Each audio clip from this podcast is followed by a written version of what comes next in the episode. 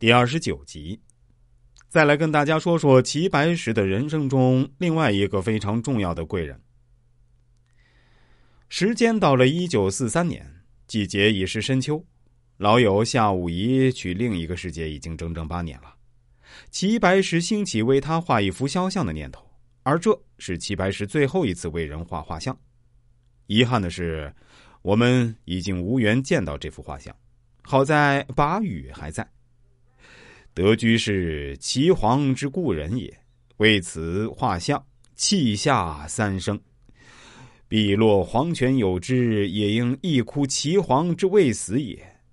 闻农帝太息之兄黄宇，卅年二月二十九日。一九一九年，齐白石举家迁往北京，在那里以卖画制印为生。此时，他结识了一生之中最重要的一位友人陈师曾。齐白石当时卖画，在琉璃厂南纸铺挂了绘画以及刻印的润格。在这里，陈师曾看到了齐白石的印章，十分赞赏，便特地到齐白石此时所居的法源寺去寻访。陈师曾当时在画坛颇负盛名，对他的来访，齐白石自然高兴。他赶紧从行夹中取出自认为可以代表水平的界山画卷，请陈师曾鉴定。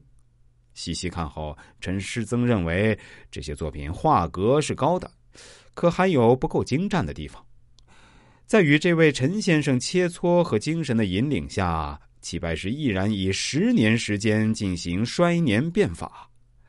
从此，他的大写意花鸟方是元气淋漓，呈现为世人所熟知的面貌。齐白石化作洛阳纸贵的一天终于到来，他的到来与知己陈师曾的大力推手直接关联。一九二二年，画家齐白石已经六十岁了。这年春季的一天，陈师曾来找齐白石。说日本有两位著名的画家荒木石母、渡边陈母来信，邀请陈师曾带上作品参加东京府厅工艺馆的中日联合绘画展览。既是中日绘画联展，当然有代表性。在陈师曾看来，齐白石的画够格，故此请他预备几幅画，通过陈师曾带到日本去参加展览并出售。齐白石后来说到这一段时，还连带了自己当时的情形。我在北京卖画生涯本不甚好，难得师曾这样热心，有此机会，当然乐于遵从，就画了几幅花卉山水，叫他带去。这一去，可就真的了不得。具体如何个了不得法呢？我们先卖个关子，下期继续跟大家讲。